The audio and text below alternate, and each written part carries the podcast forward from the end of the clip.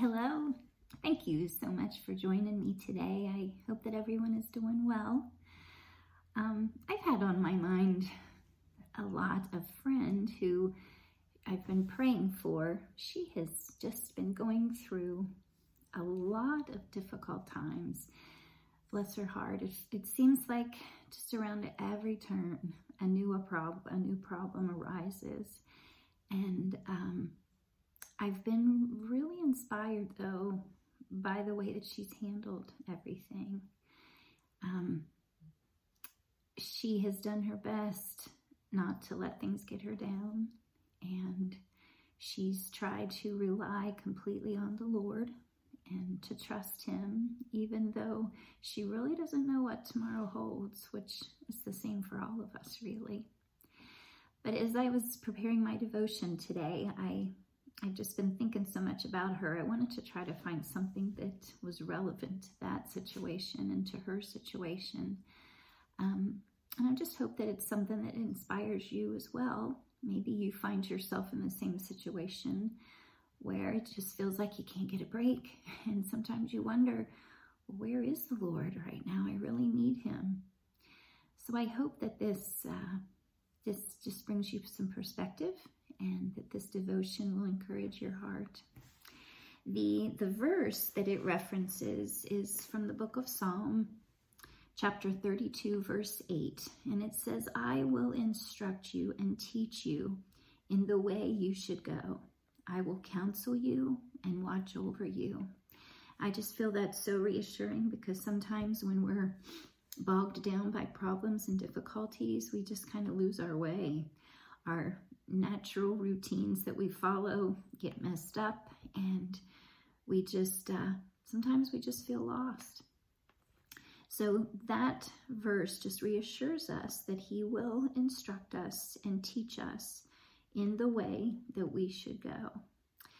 Um, but the devotion, um, it, it speaks as though Jesus is talking directly to us.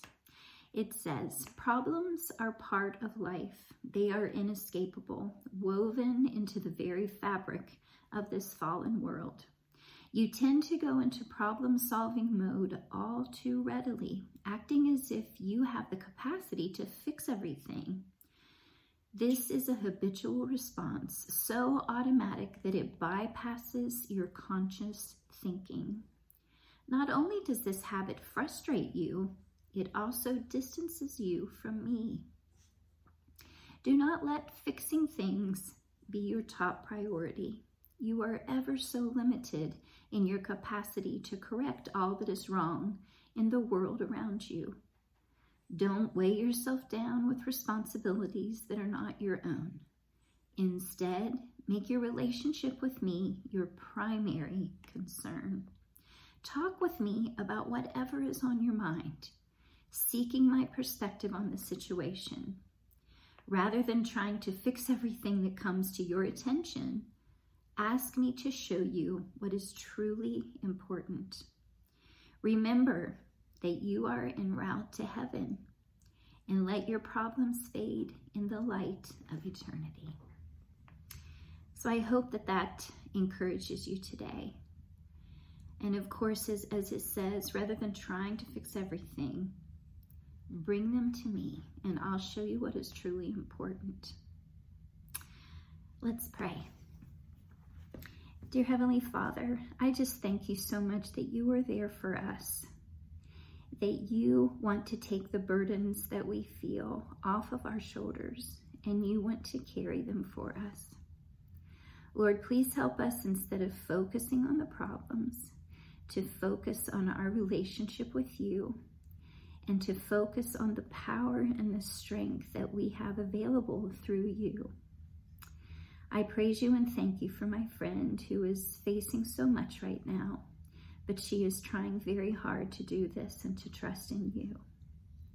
Lord, I just pray that you will work through us and give us your perspective on problems.